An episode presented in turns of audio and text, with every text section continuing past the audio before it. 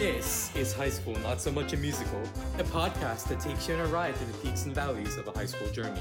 Here are your presenters, Nitin Jaladanki and Ayush Agarwal.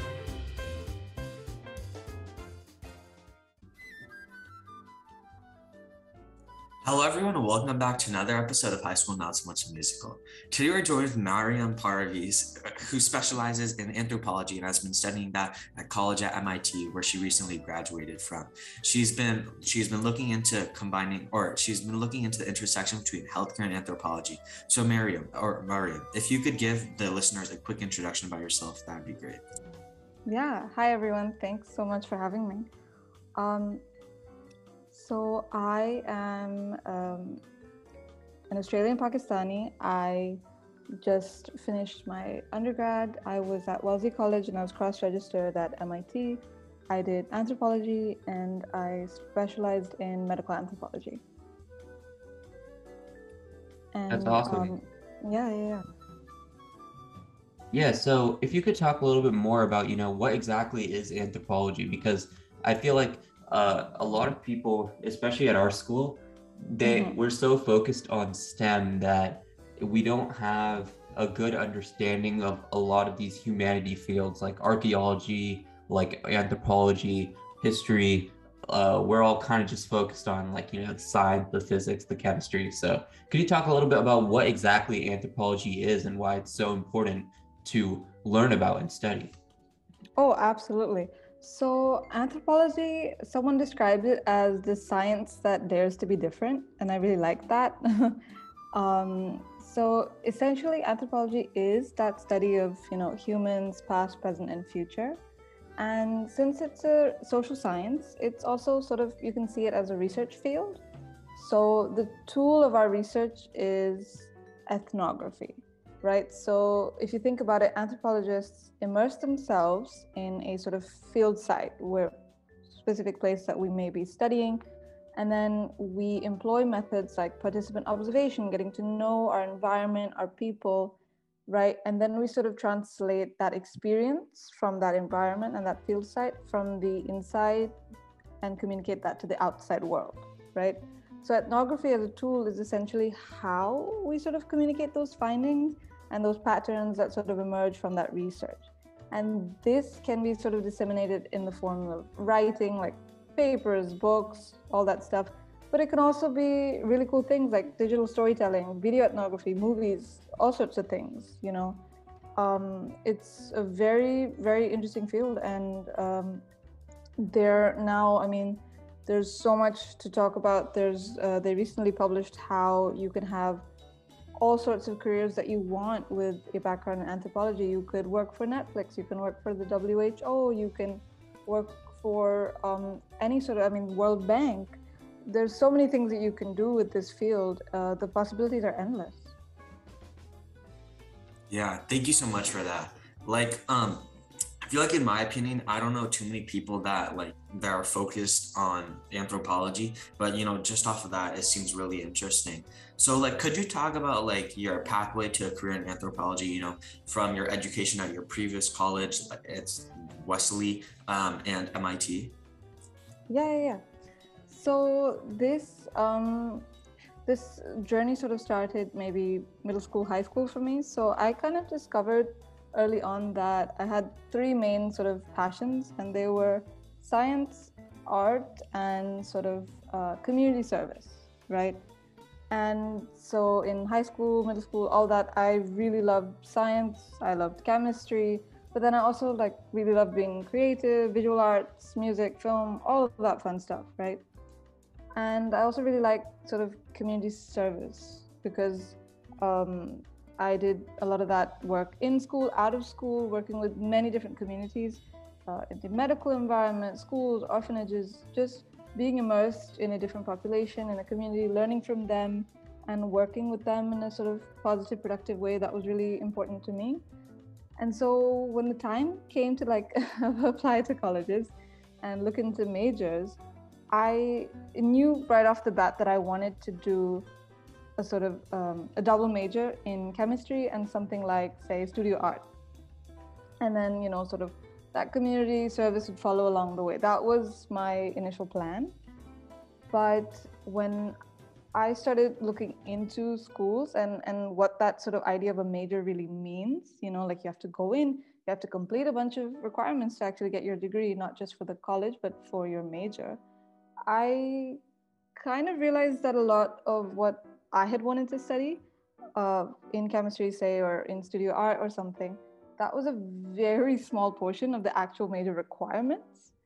And so I wasn't really interested in every aspect of that, right? And then at the same time, double majoring, for example, takes up so much of your time at college that you don't really have much time for everything else, right? And college is a time to, yes, solidify your interests and field of choice and skill set, but it's also a time to explore, right? So I wanted to study abroad, do all sorts of different things, different subjects. And so I literally went down the list of every college major you could think of. And I made a checklist as to like what I liked, didn't like. And I stumbled upon anthropology. And I had no idea what it was. I have literally based my academic and professional education on something I Googled one day.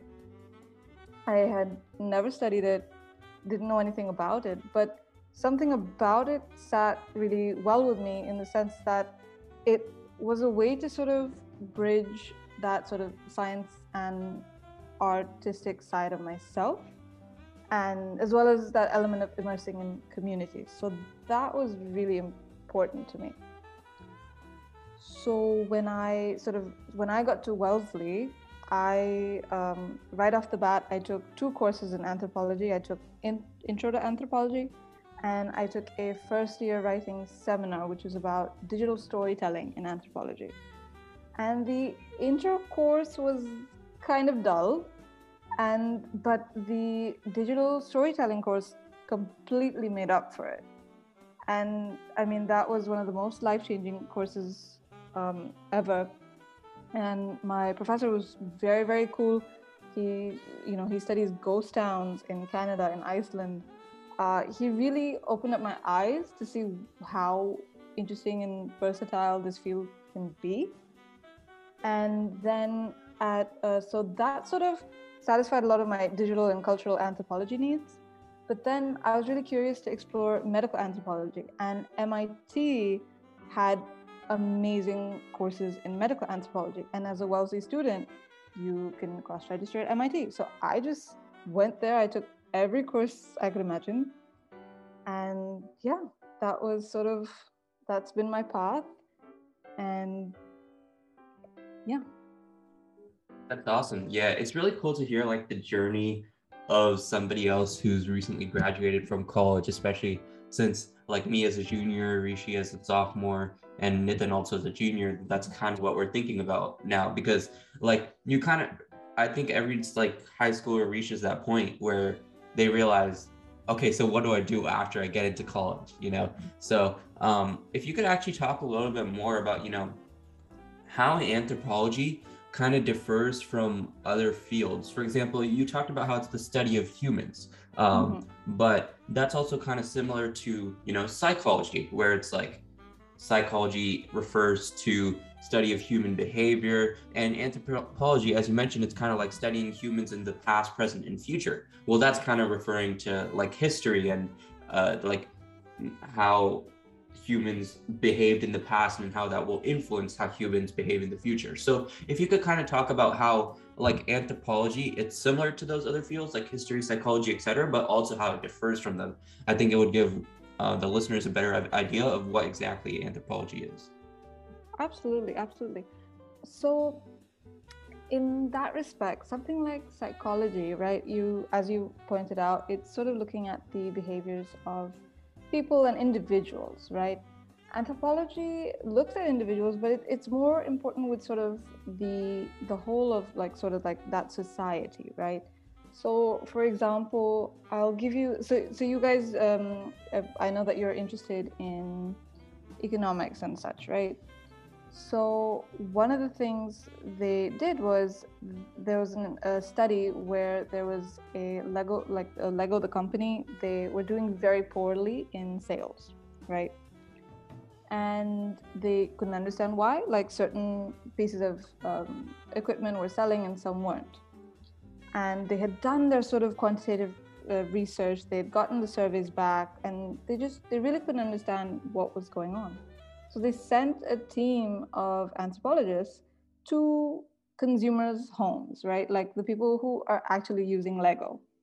And they went in and they sort of spent time with the family, spent time with the children that were using, you know, Lego. And they realized that, you know, certain kits had products that um, others didn't. And some were working to help kids build, you know, the models or whatever they were creating. But the others are kind of useless, right? So their parents are not going to waste like all that money on like for one part on an entire kit, right? So it's anthropology is like it has a unique way of um, studying cultures, but also in some ways you can think of it as also like problem solving, right? So in medical anthropology, you go into a society, you understand not just that there is malnutrition, right? Or say like in psychology, like you understand maybe why a, a, a certain person has um, experienced malnutrition or their children.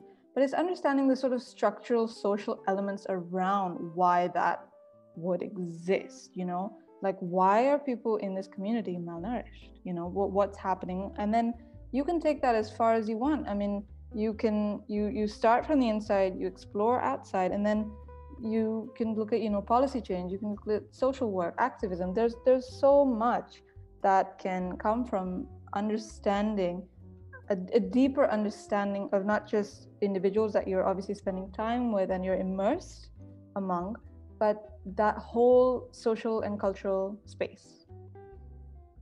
Yeah.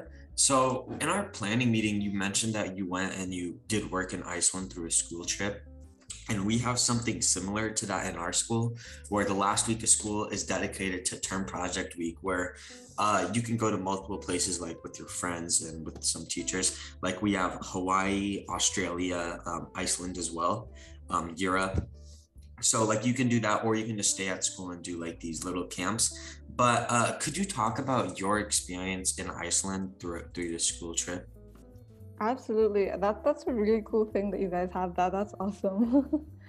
um I guess once again like that's one of the really cool things about anthropology because your subjects are sort of everywhere. your field sites are everywhere and it's a big, you know, you can travel as far as you want. You can stay within a community, you know, for a very long time.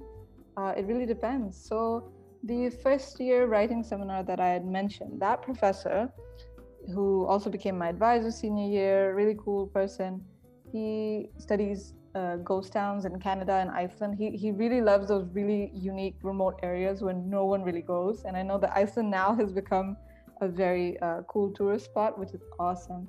But um, he's been doing this for years when no one knew anything, you know. And he has these sort of two summer Iceland courses in the year, which are like two weeks each.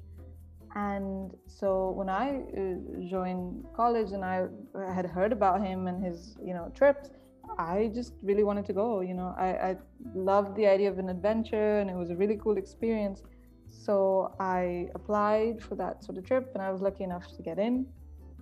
And um, it was truly truly wonderful just I, I mean whenever would i have gone to iceland i don't know right so that uh, it, it was truly a unique experience. I mean, I, I saw like 23 hours of sunlight for the first time in my life, which was really cool.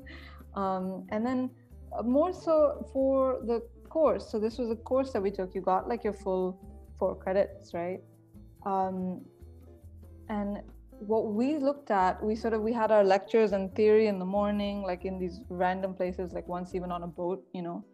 And then the rest of the time was like our time to explore and interact with the sort of community, right? And we traveled um, around Iceland, and I mean, we lived on a farm, we rode horses, we climbed a volcano, but we we also had a lot of in-depth conversations with people in the city. I mean, we spoke to like um, this person who manages a record label in um, Iceland, and uh, I mean, just really interesting in-depth uh, understandings of them as a culture and as a people. And we i mean they're very like sort of mystical it's a mystical magical place. You have i mean we had ghost stories. We had so many so many different things right?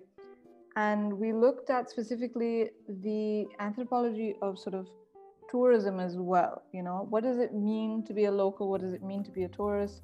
What is sort of like souvenir anthropology? Well why do we choose things um, when we visit a place why do we choose those things to take back with us you know? And where do they travel after? It, it's um, all these sort of things and concepts and just learning about a culture that no one really knows anything about right so we then sort of were able to pick uh, a final project after like exploring and such to you know either write an essay or make a video about or a movie you know sort of thing.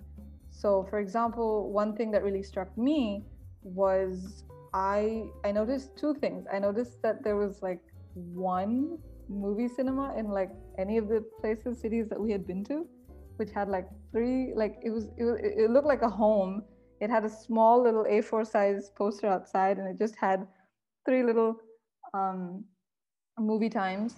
And then the other thing that was really interesting to me was that they had two hospitals in the entire country i believe. There's something like that. And so uh, how does that even work? I mean this is i mean this is a rough country right? Like there's like it's a mountainous terrain. There's there's so much you know? How do you get a sick person to where they need to be in time. And they're not crowded hospitals and you know so i kind of ex- explored like this through video and i was just like do icelanders ever get sick? And i mean how does that sort of their environment perpetuate this health or how do they how do they do that? What does that what does that mean? Do they how, how what does that mean you know? So i looked at that. So that was really interesting. Um, but yeah again such a cool place so fascinating um, yeah and you mentioned australia as well and just to plug australia as well i think that's also really really uh, an amazingly rich country because um, there's so much to explore. The Aboriginal community has their own history as well, you know. Um, but yeah, lots of cool places, lots to explore. Thank you so much for sharing your thoughts and experiences about your journey in Iceland, uh, college, and high school, Mariam. Uh, for our listeners, make sure to stay tuned for the second part of this two part series, which will, which will be released in the coming days. See you next time. High School Not So Much a Musical is hosted by Ayush Agarwal and Nitin Jaladanki. Narration by Samhit Padala. Music from Louis Luang Relaxation Cafe, Tune Pocket, and Infraction. If you like the show, please recommend it to your friends and family. Thank you for listening and see you next time.